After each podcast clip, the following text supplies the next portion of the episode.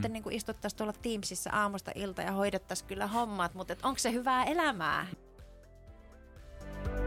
Tervetuloa Pelastetaan strategia-ohjelman pariin. Mun nimi on Antti Haapakorva ja tavoitteenani on yhdessä mielenkiintoisten vieraiden kanssa tehdä strategiasta helposti lähestyttävä ja inspiroiva työkaveri, joka tuo motivaatiota ja merkityksen tunnetta arkeen.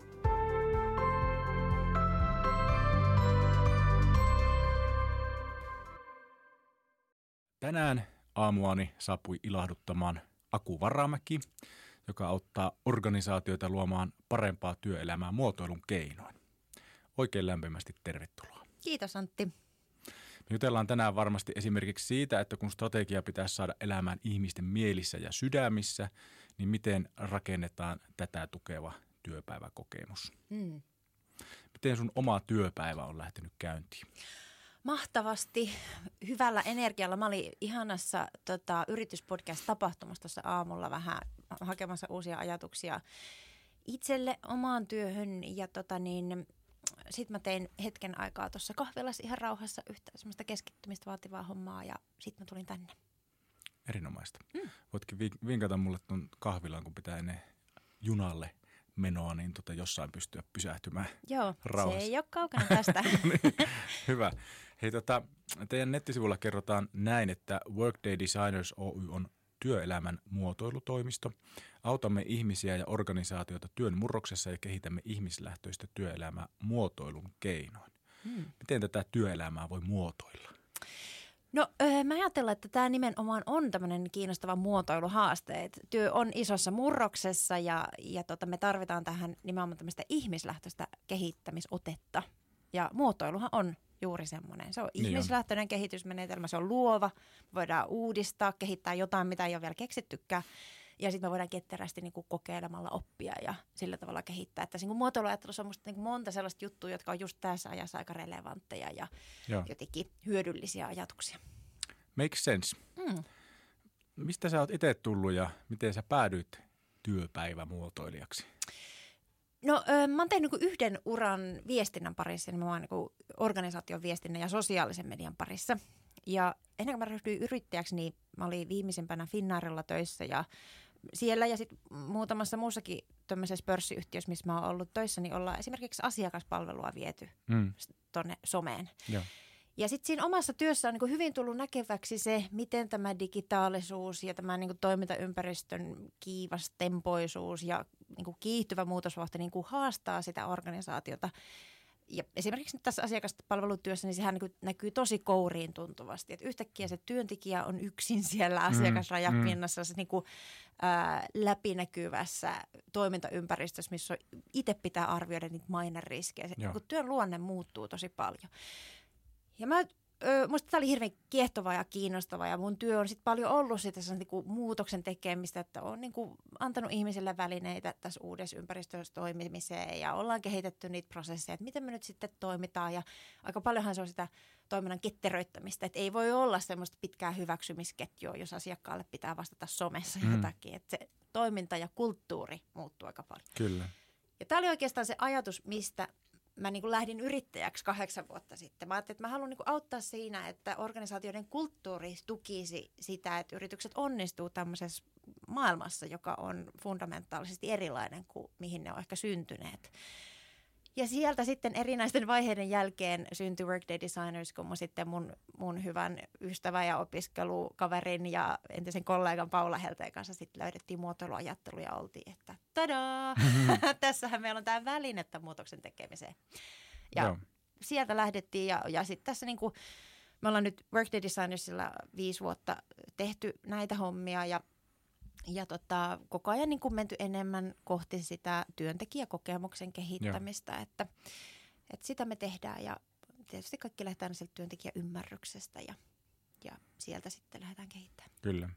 Mainitsit tuossa nimen Paula ja toisaalta puhut kulttuurista, niin pakko mainita, kun tuossa toisessa jaksossa oli ilo jutella tuon Paula Kilpisen kanssa, mm. joka kirjoitti inhimillisen strategian ja hänen kanssa nimenomaan puhuttiin nimenomaan sieltä niin kuin strategisten kyvykkyyksien tunnistamisesta ja johtamisesta ja inhimillisestä kulttuurista ja työelämästä, niin minulla on sellainen intuitio, että nämä kaksi jaksoa muodostavat semmoisen hyvän parivaljakon. Joo, pitää tota, itsekin lukea toi Paulan kirja ja kuunnella toi jakso. Tuossa on pakko sanoa, kun satuitte törmäämään tuossa käytävällä näiden, näiden tallennusten välissä, niin parivaljakosta puheen ollen, niin näytti siltä, että teillä on sama tyylikonsultti myös. Joo, no, oltiin tekstiili kaksosina liikenteessä. Kyllä.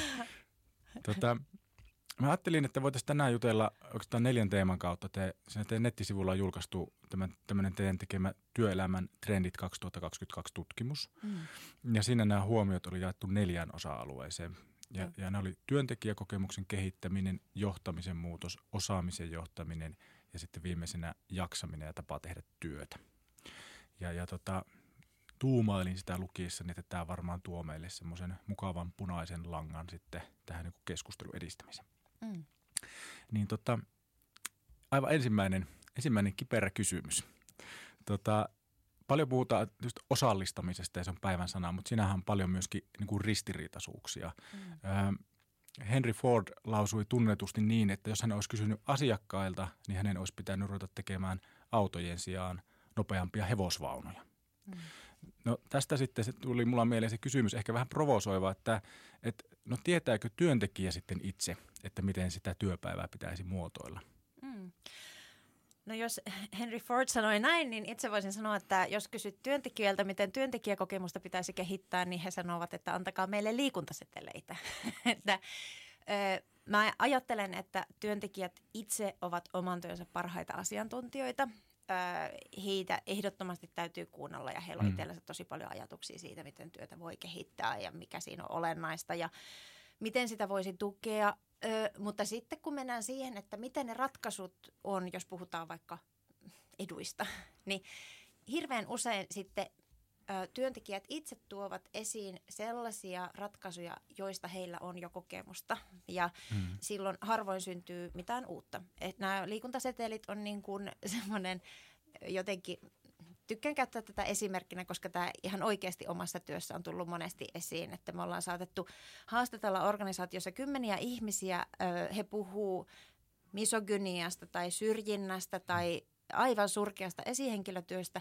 Ja sitten kun kysytään, että miten teidän työntekijäkokemusta voisi kehittää, mm. sana on vapaa, niin sitten työntekijä sanoo, mä haluaisin liikuntasetelit. Mm. Mm. ja kuitenkin tutkimuksista me tiedetään, että nämä niin kuin johtamiseen liittyvät kysymykset, ihmisten oikeudenmukainen kohtelu, mahdollisuus vaikuttaa omaan työhön, kyky kehittää itseään, nämä on niin huomattavasti olennaisempia kuin joku yksittäinen etu.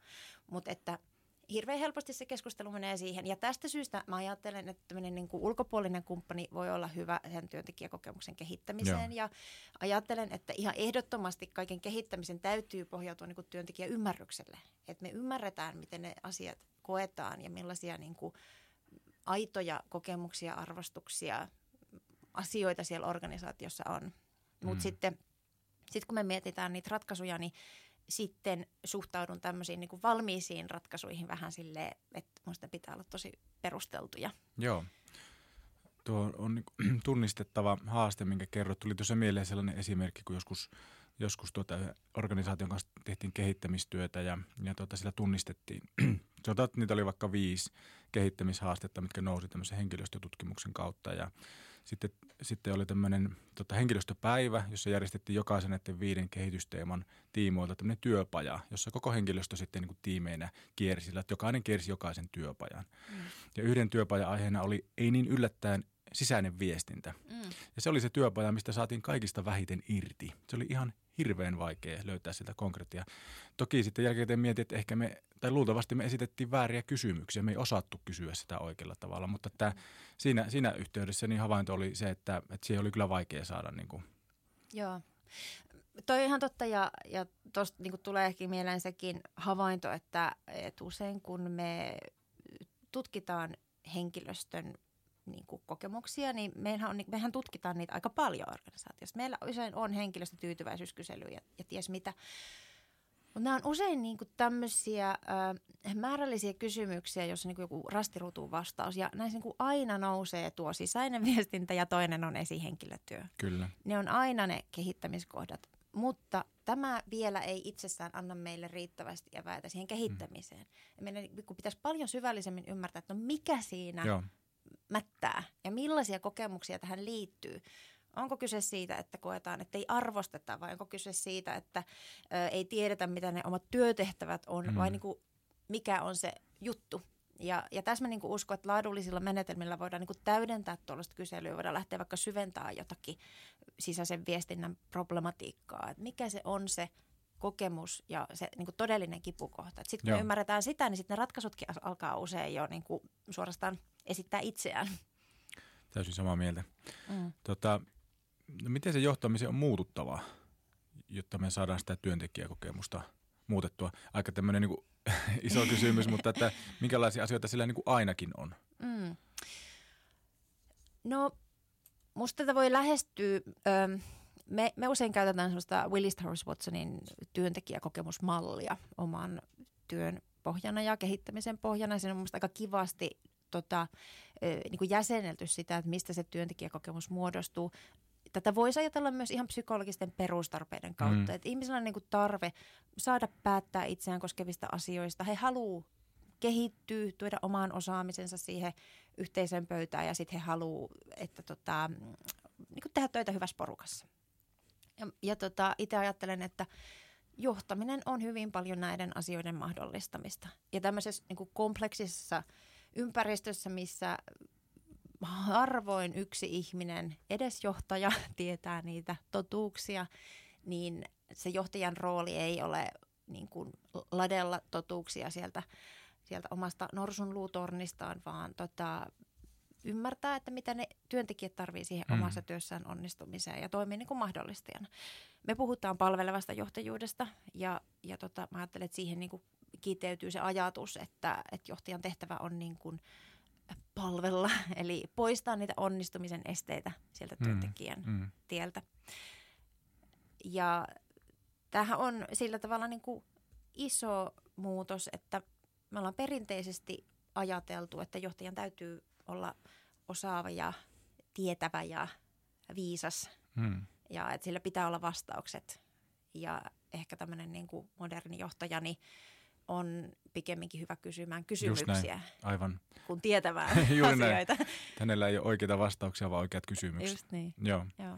Ja toisaalta sitten uskaltaa myöskin näyttää, näyttää niin kuin tunteensa ja sen mm. oman ihmisyytensä siellä sen niin kuin roolin, ro, roolin alla ja taustalla. Just niin. Joo. Ja tietyllä tavalla musta tässä ajassa niin tarvitaan johtajuutta enemmän kuin koskaan. Mm. Tämähän ei niin tarkoita sitä, että vaikka johtaja on niin palvelija, että hän olisi joku semmoinen näkymätön alamainen siellä, mm. vaan enemmänkin musta tuntuu, että tällaisessa niin kuin, jos nyt miettii vaikka viimeistä kahta vuotta ja miten niin kuin järisyttäviä muutoksia meillä on tässä ympärillä koko ajan, niin ihmiset niin kuin kaipaa kirkkautta ja selkeyttä ja suuntaa ja sitä yhteisöä ja turvallisuutta ja ennakoitavuutta. Ja ne ihmiset, jotka pystyy meille sitä tarjoamaan, niin, niin niitä kyllä halutaan myös seurata. Ja kyllä. mä ajattelen, että tässä on niin kuin se ää, että ihan ehdottomasti me tarvitaan niin kuin vahvaa johtajuutta tämmöisinä aikoina. Se on totta. Öö, jo ennen pandemiaa oli, oli tota se, se, se tunne, ja kun puhuttiin, puhuttiin asiakkaiden yritysten kanssa niin kuin tulevaisuudesta ja miltä se näyttää, niin, niin tuntui siltä, että se, se hernerokkasumu on itse asiassa niin kuin tosi lähellä, että, mm. että pystyy sillä tavalla jotenkin – hyvällä tavalla ennustamaan niin kuin kohtuullisen lähelle ja sen jälkeen se muuttuu epäselväksi, koska muutosvauhti on niin nopea. Ja nyt mm. sitten on tullut tällaisia isoja mustia joutsenia siihen päälle, että se on vielä entistä lähempänä se hernerokkasumu. Mutta tota, ollaanko me nyt tämän pandemian jälkeen tavallaan semmoisessa niin uudessa normaalissa, mm. jossa ollaan sitten sen niin kuin, sumu ympäröi meitä ja siihen on vaan totuuttava. Mm. Miten se, jos me ollaan uudessa normaalissa, niin miten se eroaa sitten vanhemmasta. Vanhasta normaalista. Vanhasta normaalista, vaikkapa nyt sen työntekijäkokemuksen näkökulmasta. Mm. No kyllä mä itse ajattelen, että niin kuin ajatus uudesta normaalista on ihan hyödyllinen. Et mä en usko, että on tulossa sellaista aikaa, jossa me voidaan ennustaa maailman tapahtumia ja, ja maailma olisi ennakoitava, vaan maailma on vaikeasti ennakoitava, kompleksinen. Siinä on monimutkaisia uhkia, jotka Mm. osa on tosi konkreettisia ja osa hähmäisiä ja meidän silti pitäisi tarttua niihin.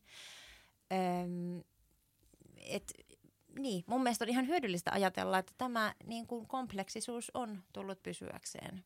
Vaikeasti ennustaminen on pysyvää, ei ehkä Mm. tuu helpottumaan merkittävästi. Ja, ei, ja sitten niin ehkä se, niin kuin, tästä uudesta normaalistahan on puhuttu tämmöisenä niin kuin hybridityöajatuksena ja tämmöisenä niin kuin korona-ajan ilmiönä, mutta mä ehkä itse ajattelen, että tähän liittyy myös tämä niin kuin muuttunut maailmanpoliittinen tilanne Mm. ja meitä uhkaava ilmastokriisi ja niin kuin tällaiset, että maailma on muuttunut Mm. jotenkin ää, pysyvästi ja, ja tähän toki liittyy sit myös nämä uudet työntekemisen tavat. Kyllä. Ja johtajuudellehan tuo asettaa semmoisen haasteen, että kun me samaan aikaan ollaan siellä, siellä tota, tosi vaikeasti ennakoitavassa toimintaympäristössä ja, ja, ja, se, muuttuu koko ajan, ollaan sen sumun keskellä. Ja sitten samaan aikaan, niin kuin äsken sanoit, niin työntekijät odottaa siltä johtajalta niin kuin kirkkautta, selkeyttä, suuntaa. Mm. Miten sen pystyy taklaamaan? No mä luulen, että tässä on avain semmoisessa laadukkaassa vuorovaikutuksessa, että miten me rohjetaan käydä niitä keskusteluita organisaatiossa mm. siitä, että kun kukaan ei tiedä, niin meidän pitäisi niin kuin yhdessä lähteä semmoisiin niin sense-making-harjoituksiin, että me ihmetellään yhdessä ja kysytään hyviä kysymyksiä yhdessä ja tehdään valistuneita veikkauksia yhdessä Mm. ja sitten lähdetään kokeilemaan ja sitä kautta sitten opitaan ja, ja huomataan ehkä, että mikä toimii ja mikä ei. Just Mut näin. Et varmaan se eh, niin kuin joukkojen viisauteen kyllä uskon tässä. Että, Kyllä, joo. Mä oon samaa mieltä ja, ja ehkä yhä enemmän korostuu se, että, että kun meillä on yhteinen käsitys siitä, että mikä se meidän toiminnan tarkoitus on ja mitkä on ne Mm. periaatteet ja, ja mikä se meidän elämäntehtävä on, niin nehän niin kuin muodostaa ikään kuin pitkospuut. Mm. Ja, ja vaikka se onkin, ja nyt lasketaan tästä sumuvertauksesta tämä irti, mutta vaikka, vaikka ne pitkospuut ei näykään kovin kauas, Mm. niin silti voi luottaa, että kun me näitä pitkin kävellään, niin Mm. hyviä asioita tapahtuu. Niin. Niin, että sä et päädy mihinkään kallion kielekkeelle. Ja niin, siihen on vaan luotettava, tai että ne loppuu ne pitkospuut. Just näin. Ollaan kaulaa myöten suossa. Aivan. Tota, ö, puhutaan tänä päivänä paljon niin kuin työnantajakuvan kehittämisestä. Mm. Ja, ja, tota, ja, ja se tulee tässä niin kuin tutkimuksessakin ilmi. Mä, mä rupesin sitä miettimään sitten näkökulmasta, että onko se niin kuin jo vähän, voiko niin sanoa, että se työnantajakuvan kehittäminen on jo vähän tavallaan niin vanha-aikainen ajattelu, koska kun me satsataan siihen hyvinvoivaan työyhteisöön, niin sen äänihän joka tapauksessa kuuluu. Mm. Tai sanotaanko näin, että työyhteisön ääni joka tapauksessa kuuluu, oli se hyvinvoiva tai ei. Kyllä, joo. Tämä on hyvä provokaatio tällaiselle äh, viestintätieteilijälle. Jep. Mä oon tätä opiskellut No yhteisöviestintää. niin, mä katson, miten sä tartut siihen. Joo. Em, no, pakko sanoa ensinnäkin, että niin kuin se ajatus siitä, että työnantajan mielikuvan kehittäminen olisi jotakin pintaa, niin mun mielestä se ajatus on väärä, että ei vaikuttavaa viestintää koskaan ole voinut tehdä niin, että se on vain joku leima, mikä isketään johonkin päälle, vaan kyllä vaikuttava viestintä ja niin kuin ammattimainen viestintä aina lähtee siitä organisaation niin kuin aidoista vahvuuksista ja siitä, että tuodaan niitä esiin. Ja toisaalta myös niin kuin tällaisessa maailmassa, joka on viestinnällistynyt, niin kyllä nyt jos koskaan meidän täytyy myös kertoa siitä. Em, niin kuin, meidän täytyy olla viestiöinä tosi aktiivisia ja rekrytoijina tosi aktiivisia ja itse kertoa, että millaista meillä on olla töissä ja, ja niin kuin, mi- mitä on ne organisaation niin kuin aidot vahvuudet. Mutta toki kyllähän niiden pitää sitten niinku olla myös aitoja Mm. ja meidän pitää niinku tuntea organisaatio. Ja mulle tulee tästä nyt mieleen yksi, yksi asiakas, joka ö, halus, ym, he, heillä on niinku tällainen ö, tota, tilanne, että ö, strateginen ongelma, Mm. mm. että heillä on tietty työntekijäryhmä, tämmöinen terveydenhuollossa toimiva tota niin, korkeasti koulutettu, erittäin korkeasti palkattu työntekijäryhmä, jota on vaikea houkutella töihin, tai niin kuin, kova osaajapula. Mm. Mm. Ja tätä porukkaa perinteisesti on houkuteltu töihin vähän sillä tyylillä, että heitetään tonni seteleitä ilmaan ja toivotaan, että joku tarttuu. Ja Mm. silleen se on ehkä niin kuin toiminutkin jossain määrin, mutta meidän asiakas halusi ymmärtää vähän paremmin, että mitä nämä ihmiset niin kuin oikeasti ajattelevat, millaista tämä on tämä porukka, joka jota niin kuin yritetään houkutella töihin. Ja me toteutettiin heille sitten tutkimus ja lähdettiin niin kuin tutkimaan, että, että mitä asioita nämä osaajat arvostaa. Ja sieltä kyllä nousi myös tämä palkka yhtenä, mutta se oli aika mm, pieni mm, juttu tai niin kuin pieni porukka. Myös se ajatus siitä, että vastavalmistuneet olisivat tietynlaisia ja kokeneet tietynlaisia, se ei pitänyt yhtään paikkaansa. Et sieltä nousi tämmöisiä persoonia. Ja sitten kun me ymmärrettiin, että mitä nämä eri persoonat niin kuin arvostaa, millaisia, millaiset asiat heille on tärkeitä, kun he valitsee sitä organisaatiota, jolle he tekevät mm. työtä. Ja tämä porukka voi valita, kelle he tekevät töitä. Niin sitten me voidaan niin kuin sitä viestintääkin tehdä sille, että me niin nostetaan esiin niitä aitoja vahvuuksia, joita meillä on. Ja sitten toisaalta tämä antoi heille myös niin kuin kehittämiseen välineitä. Että he tunnistivat, että okei, tällaiset jutut on tälle porukalle tärkeitä, näihin meidän pitää panostaa, että me kehitetään näitä ja saadaan sitten tietynlaisia mm. ihmisiä houkuteltua jatkossa meille töihin. Joo. Ja tämä on minusta niin hyvä esimerkki vaan siitä, miten niin kuin työnantajaviestintä ja, ja työntekijäkokemuksen kehittäminen niin kuin kulkee käsi kädessä, että, että parhaimmillaan niin kuin samat työkalut palvelee sekä niin kuin ulkoista viestintää että sitten sitä sisäistä kehittämistä. Kyllä, kyllä. Joo, vaikka heitin tuommoisen provokaation, niin emme sitten varmaan kuitenkaan niin kuin hirveätä väittelyä saada, saada aikaiseksi, että se on totta, että nykypäivänä oikeastaan niin kuin falskista viestinnästä jää kiinni Just niin. ennemmin tai myöhemmin. Ja, ja tota, siinä mielessä niin se sana kyllä kantautuu. Ja tota, e, ehkä, ehkä, ehkä vielä se, että just, just tämä niin työnantajan mielikuvan rakentaminen versus sitten se, että no annetaan sen työyhteisön äänen kuulua, niin nehän ei ole tietenkään toisen poissulkevia, vaan, vaan suomalaiset keskimäärin kuitenkaan ei ole minusta kauhean hyviä vielä sen, niiden omien hyvien juttujen sanottamisessa mm. ja julkituomisessa. Että kyllä me varmasti sitä voidaan kuitenkin viestinnällisesti niin kuin tehostaa sitä ääntä, mikä meidän työyhteisöstä lähtee. Kyllä, ihan ehdottomasti. Öö, ja ehkä niin kuin käänteisesti, niin tässä on niin kuin tapahtunut sama tai tapahtumassa sama, mitä asiakaskokemuksen puolella on tapahtunut kymmenen vuotta mm. sitten, että ihmiset puhuu netissä – et aiemmin ne oli asiakkaat, jotka puhuivat, jos ne saa huonoa palvelua, niin siitä kyllä kerrotaan. Ja nyt ne on myös työntekijät, jotka on rohkaistuneet puhumaan. Ja mitä räikeämpää kaltoinkohtelua organisaatiossa on, niin sitä isompi maineriski.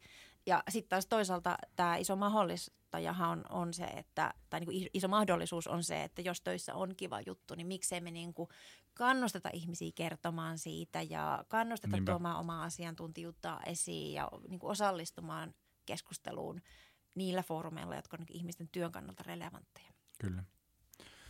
Erittäin totta. Tota, Ollaan ihana yksimielisiä. Niin ollaan. Kyllä me, kyllä me löydetään tästä vielä joku erimielisyydellä. Niinpä. Voidaan se sitten leikata tästä nautuksesta pois, niin tästä Joo. jää semmoinen mielikuva täydellisestä niin, Täydellinen harmonia. Joo. Tota, se toinen teema siinä teidän, se teidän tota, tutkimuksessa liittyy tähän johtamiseen ja johtamisen muutokseen ja siihen johtamista tulee palvelu, mihin tuossa mm. aiemmin jo viittasitkin. Poistetaan niitä onnistumisen esteitä. Ennen sanottiin niin, että teet toiselle niin kuin haluaisit itsellesi tehtävän ja nykyään ollaan tätä opittu soveltamaan johtamisen viitekehyksen niin, että johdat toista niin kuin hän haluaisi itseään johdettavan. Mm. Mutta miten sitten huomioidaan kaikkien, ne, kaikkien yksilölliset tilanteet ja tarpeet, vallaankin silloin, jos ne vetää kovin eri suuntiin? Mm. Tämä on hyvä kysymys. Öm, ja no, mä ajattelen, että kun me lähdetään niin tutkimaan työyhteisöjä, niin vaikka siellä saattaa olla hirveän erilaisia persoonia ja arvostuksia, niin kyllä siellä yleensä nousee myös hyvin selkeästi sellaisia yhteisiä piirteitä ja yhteisiä arvostuksia ja yhteisiä tarpeita. Öm, mä ajattelen, että niin kuin johtamisessa niin on hyvä huomioida yksilölliset tarpeet aina kun se on mahdollista tai mm. niin kuin järkevää, mm. tarkoituksenmukaista. Et ei kaikki tarvii tunkea samaan muottiin. Mm. Mutta sitten mä ajattelen myös, että johtajan ö, joskus voi olla hyvä miettiä sitä yhteisön etua. Aivan. Ja ehkä tässä niin kuin, ö, mietin nyt että tässä esimerkiksi tätä hybridityökeskustelua, joka näyttäytyy ihan valtavan yksilökeskeisenä. Mm. Ja tässähän on niin kuin tosi isoja yksilöllisiä eroja siinä, että minä haluan tehdä kesämökiltä töitä ja minä tykkään tulla offiselle ja minä haluan tehdä siellä toimistolla rauhassa sillä omalla työpisteellä ja, ja tota, me, kolmas tekee sitten jossakin kahvilassa tai asiakkaalla ne työt. Ja, mm. näin, että on niin kuin hyvin erilaisia arvostuksia ja, ja elämäntilanteita ja työtehtäviä, mitkä sitten vaikuttaa vaikka siihen, että miten niitä töitä tehdään. Ja tässä mä ajattelen, että ehkä vaaditaan johtajilta sitä, että me muistutetaan ihmisiä siitä, että mikä on se yhteinen tavoite ja Niinpä. miksi meidän voi olla hyödyllistä tulla yhteen ilman, että me niinku pakotetaan tai määrätään tai sanellaan, vaan enemmänkin niinku oivallutetaan ihmiset näkemään, että ai niin, tässä voi olla tällaisia hyötyjä, paitsi minulle itselleni, niin myös tälle niinku työyhteisölle ja mun Mm. kollegalle, että et me ei katsottaisi niitä asioita, asioita vaan sieltä omasta vinkkelistä ja Kyllä. Jäätä sitten sinne kotiin, koska se on mulle niin kätevää. Mm, mm.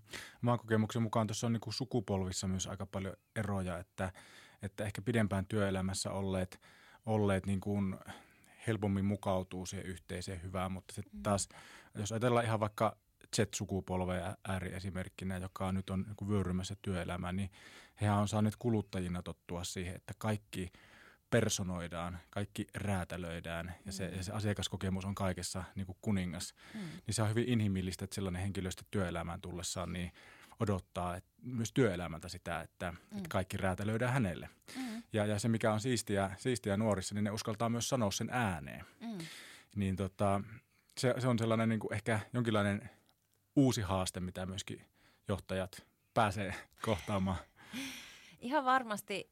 Ja tota, tämä on minusta hirveän kiinnostavaa, että tavallaan onko nämä sellaisia ikään kuin pysyviä arvostuksia vai liittyykö nämä enemmän johonkin semmoiseen niin kuin yleiseen elämänkokemukseen ja, ja näin. Että tota, joo, ihan, ihan varmaan näitä saa pohtia ja, ja hakea ratkaisuja yhdessä ja varmaan niin kuin haastaa omaa ajattelua monin tavoin. Mm, mm.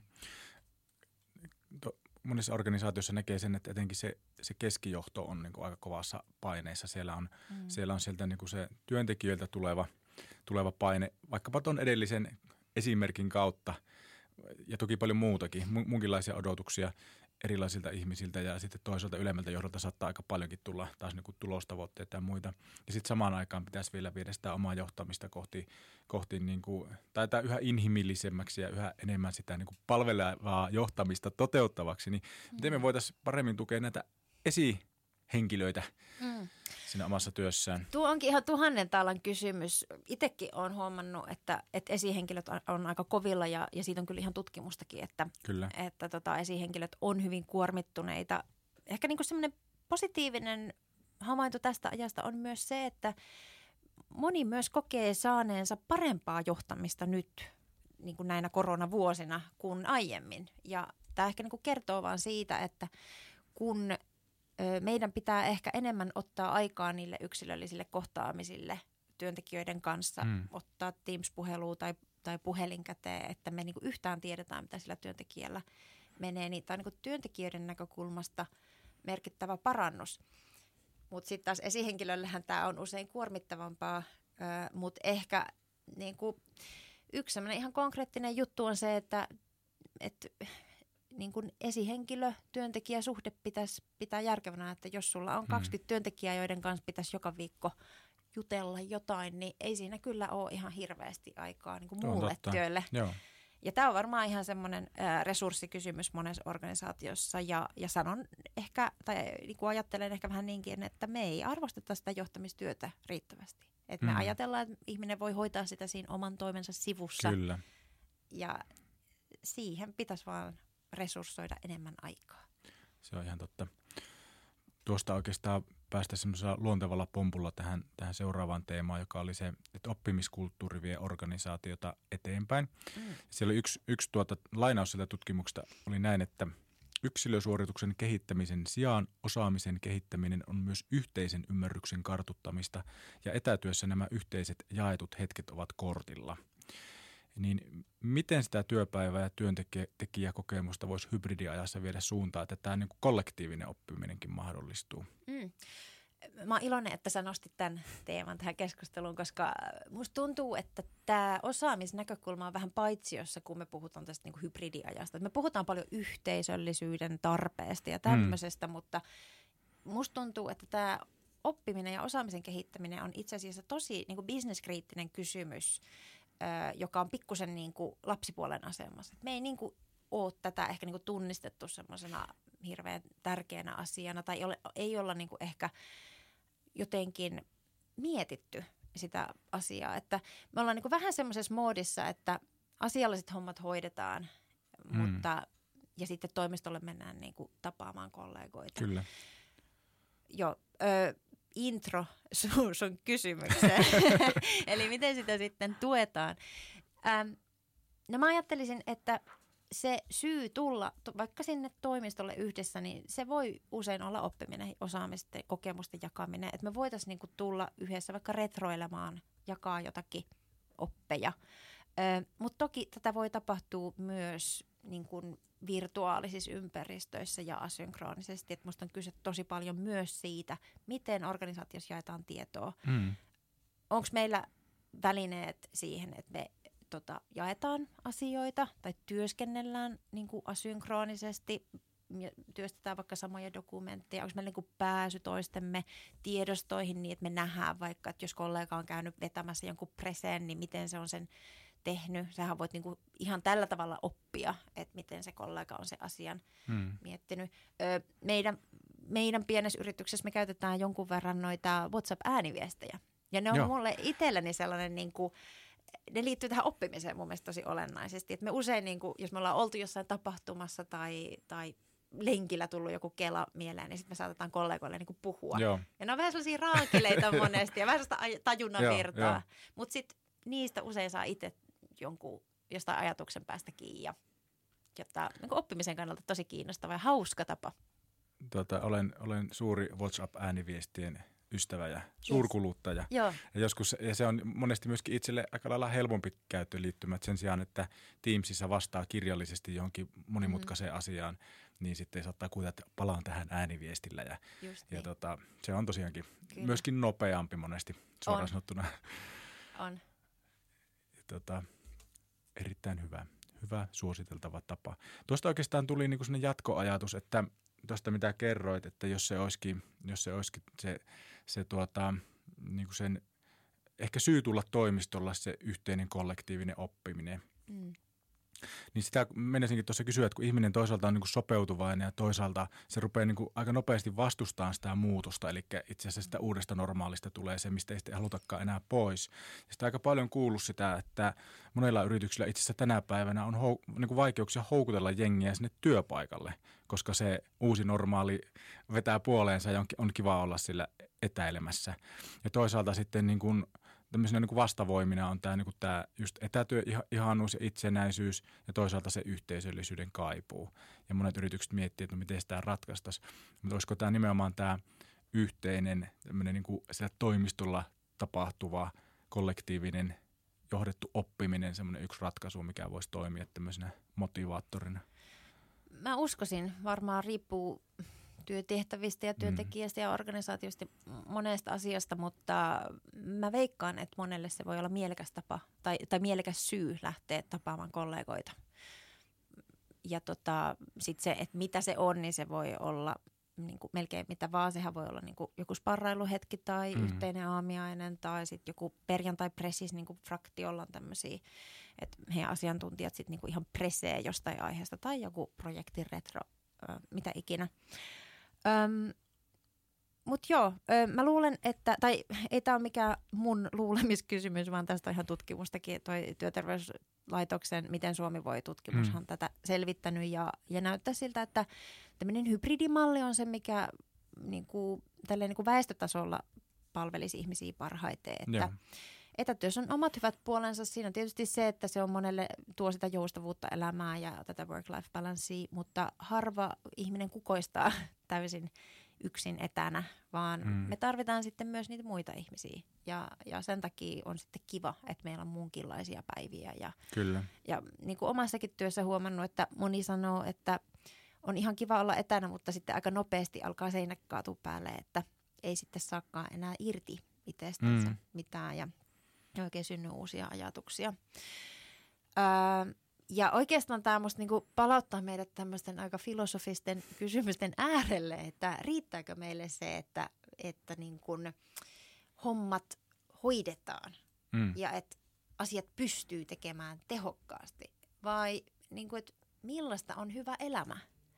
niin, nyt ollaan todella isojen kysymysten äärellä. Niin, että kun mä tietysti mä niin mietin tätä myös niin omasta vinkkelistä, että kun itse saan tosi paljon tällaisista kohtaamista, nytkin tosi kiva tulla tänne jutteleen sun kanssa ja saa vaikka mitä ajatuksia itse, Öm, niin, niin kuitenkin aika moni meistä kokee näin. Mm. Että me saadaan paljon muilta. Vaikka me oltaisiin kuinka introvertteja, tämä ei niin ole edes mikään introversio-ekstroversio kysymys, vaan myös introvertit hyötyvät usein siitä, että he tapaavat muita ihmisiä.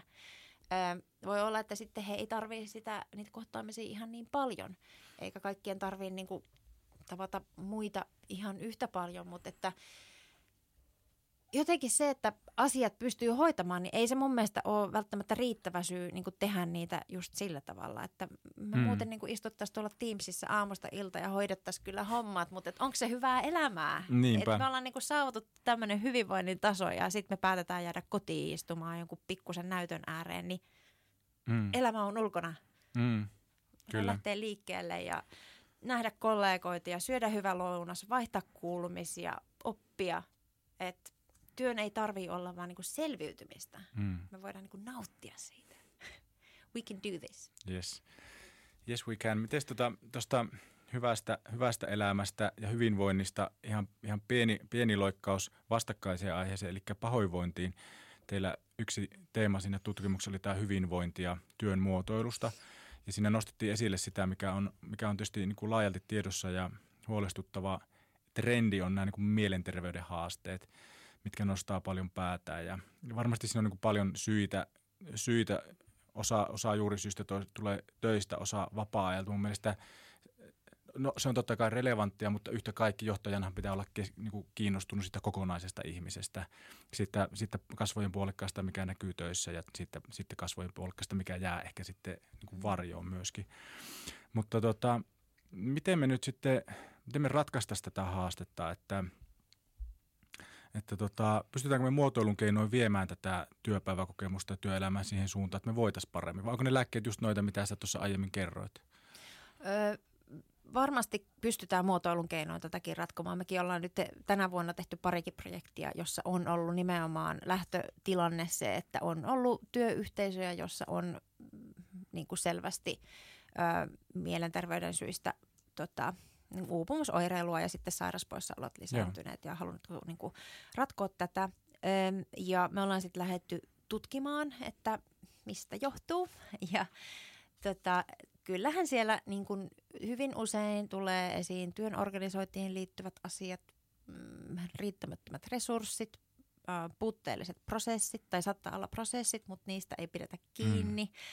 Tai sitten siinä työyhteisössä on jotakin, että ihmiset kokee, että he ei saa niinku tukea sille omalle työlleen. Ja tällä tavalla, kun me ollaan sitten lähdetty haastattelemaan ihmisiä, niin yleensä niin kuin nähdään, että mihin asioihin siellä työyhteisössä pitäisi tarttua. Joo. Ja joko sitten niin, että asiakas on siitä jatkanut itse tai sitten ollaan otettu koko työyhteisö mukaan siihen kehittämiseen, että ihmiset ovat itse hakeneet niitä ratkaisuja. Öö, ehkä tuosta niinku selvityksestä, mihin sä nyt oot viitannut tuossa, voisin voinut varmaan jo alkuun kertoa, että me siis toteutettiin tuossa vuodenvaihteessa tämmöinen kysely HR-johtajille ja, ja nämä on niin kuin asioita, jotka sieltä heidän tota, vastauksistaan nousi, että ne on tällaisia, mitä meidän asiakkailla näkyy ja, ja ollaan kyllä ihan omassa asiakastyössäkin huomattu kyllä, myös jo. muilla asiakkailla ja, ja toki ihan nämä nyt näkyy kaikissa tutkimuksissa nämä aiheet.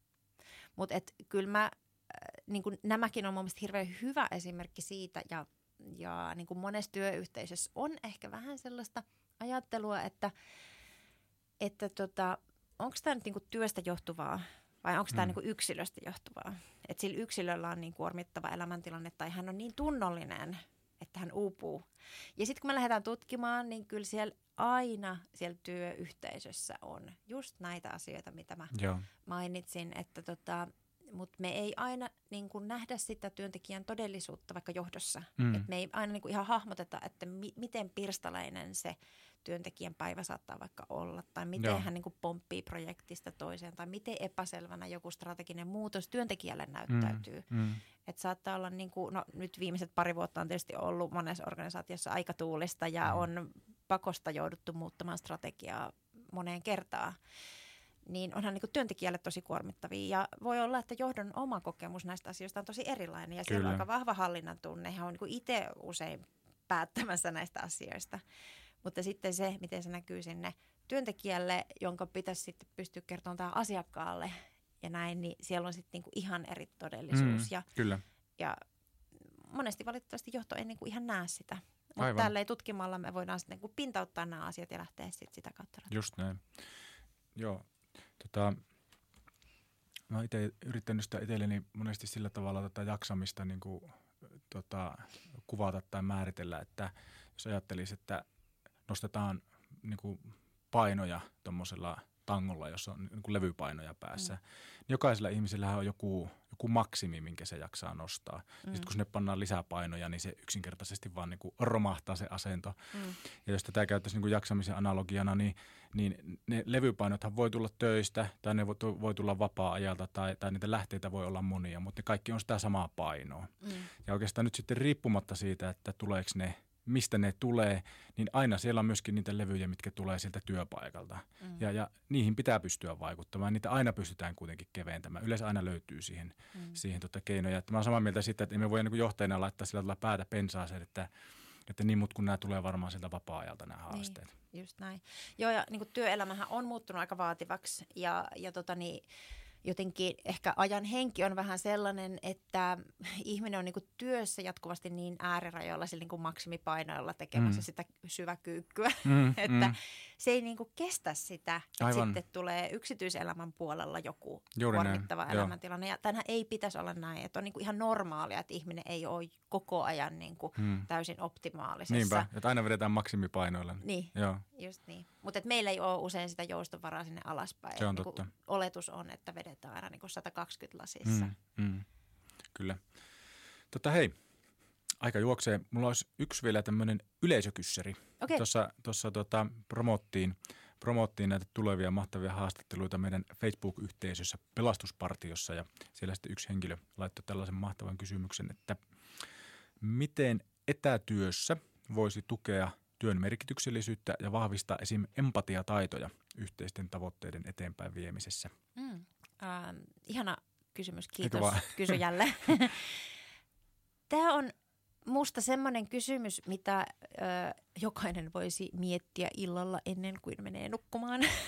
Siinä mielessä, että, että äm, me tällä hetkellä tämä keskustelu hybridityöstä on valtavan semmoista niin kuin dikotomista, että me ajatellaan, että sitä työtä tehdään joko etänä tai sitten toimistolla ja etänä ollessa keskitytään tai ollaan virtuaalipalavereissa ja sitten toimistolla meillä on joku jotain aitoja kohtaamisia. Ja mä ajattelisin, että meille tosi kiinnostava semmoinen muotoiluhaaste nyt on se, että miten me tuodaan sitä yhteisöllisyyttä myös niihin virtuaalisiin ympäristöihin, missä me työskennellään. Että se on niin ihan alihyödynnetty hmm. mahdollisuus. Ja esimerkki ei tarvitse hakea hirveän kaua, kaukaa, että voi niin miettiä ihan, että miten kaveriporukat viestii WhatsAppissa tai miten harrastusporukat viestii Facebook-ryhmissä. Mm. Et meillä on niin kuin paljon ihan luontevia tapoja olla niin kuin vuorovaikutuksessa toistemme kanssa, jakaa hauskoja juttuja niin kuin virtuaalisissa ympäristöissä. Et ne, ne aidot kohtaamiset ei ole rajoittuneet sinne työpaikalle. Et meidän pitäisi niin kuin tuoda sitä yhteisöllisyyttä myös näihin virtuaalisiin ympäristöihin ja vahvistaa sitä yhteisöllistä liimaa. Esimerkiksi huumorin käyttö voi olla yksi tämmöinen, mm. tai ääni, joka on persoonallinen, kun puhuttiin näistä mm. WhatsApp-ääniviesteistä, tai videon käyttö. Että meillä on niin paljon viestinnän keinoja, joita me ei ole otettu käyttöön vielä. Ehkä niin johtajilla on tässä paljon kehitettävää. Tässä me voidaan varmaan oppia Totta. niiltä nuorilta. Ääniviesti kaikille. Mutta miten vierastaa vaikka videon käyttö niin useimmille johtajille, jotka ei ole itse jotain milleniaaleja? Totta. Ja miten luontevaa on taas, taas, taas nuorille. Mm. Ja sitten jos miettii, että millaisia instavideoita jengi tekee ja miten he niin kuin viestii itselleen tärkeistä asioista omilla kasvoillaan, omilla sanoillaan. Siinä on tekstitykset ja kaikki. Mm. Tosi tehokasta. Miksei me tehdä tätä työelämässä? Et keinoja kyllä on, mutta tota, nyt vaan jokaisen pitää miettiä, että mitä ne sitten on siinä omassa työssä. Kyllä, tuossa tuntuu heti heti tuota, tämmöiselle ei-milleniaali-johtajallekin, joka yrittää olla kauhean moderni, mutta silti, silti tuntuu piikkejä. Ouch, ei ollut tarkoitus. Sulla on kuitenkin ääniviestit käytössä. niin, no just näin, just näin. Olen myös laittanut videotervehdyksiä talenteille. Ah, kiva. Pitäisi muistaa useammin. Hyvä. Voisikin tänään laittaa. Joo, heti. Hei, tota, viimeinen kysymys. Öö, ehkä tälleen niin kuin yhteenvetona, niin nyt jos, nyt jos meillä jollain kuuntelijalla ja varmasti jollain on ja monillakin ajatuksena se, että voisi sitä voisi tätä niin työelämää ja työpäivää lähteä muotoilun keinoin edistämään, niin miten siinä lähtisi, voisi lähteä liikkeelle? Mitkä olisi tipsit vasta-alkajalle? Sen lisäksi, että toki teidät voi kutsua paikalle, mm, mutta jos joo. haluaa yrittää ensin yksin. no ihan eka aina se on se työntekijä ymmärrys. Ja tässä ehkä voi niinku haastaa vähän, niin kuin tuossa aiemmin jo toin esiin, että et ymmärretäänkö me ihan aidosti niitä aitoja kokemuksia. Et jos me kysytään jollakin kyselylomakkeella, niin tota, ö, voi olla, että me ei ihan niihin aitoihin arvostuksiin ja kokemuksiin sillä tavalla päästä käsiksi. Mm. Mutta se, että me ruvetaan juttelemaan ihmisille, ollaan kiinnostuneita heidän näkemyksistään, niin se on niin kuin musta lähtökohta kaikille. Öm, sitten se, että me valitaan sieltä niin keskeisiä juttuja, niin työntekijöiden kannalta merkityksellisiä ja sitten niin kuin tässä kun puhutaan strategiasta, niin mä ajattelen, että parhaimmillaan nämä on myös niin kuin strategian toteutumisen kannalta olennaisia juttuja. Mm. Vaikka nyt se osaajapula, että me ymmärretään, että mitkä asiat on niille työntekijöille merkityksellisiä, jotta me voidaan houkutella heitä sinne organisaatioon. Tai mistä johtuu työuupumus. Mm. Että me pureudutaan niin oikeisiin syihin. Öö, ja sitten se, että lähdetään niin kokeilemaan, tekemään, oppimaan sillä tavalla niin tuntosarvet pystyssä, kerätään palautetta – tehdään lisää sitä, mikä toimii ja sitten kill your darlings henkisesti. Niinpä. Lopetetaan kaikki, mikä ei toimi. Ja mainiosti linkitit tämän myöskin tähän strategiateemaan tässä. saatiin, saatiin vedettyä niin ympyrä. Kyllä, kyllä. Ympyrä sulkeutui. Ympyrä sulkeutui. Hei, kiitos tosi paljon inspiroivasta ja kiinnostavasta keskustelusta. Oli mukava saada sinut vieraaksi. Kiitos. Pelastetaan strategia on yhteisö, joka edistää ymmärrettävää ja arjessa näkyvää strategiatyötä. Lue lisää osoitteessa pelastetaan.strategia.fi ja liity mukaan Pelastuspartion Facebookissa. Suorat linkit löytyvät ohjelman lisätiedoista. Olisipa huippua saada sinutkin mukaan.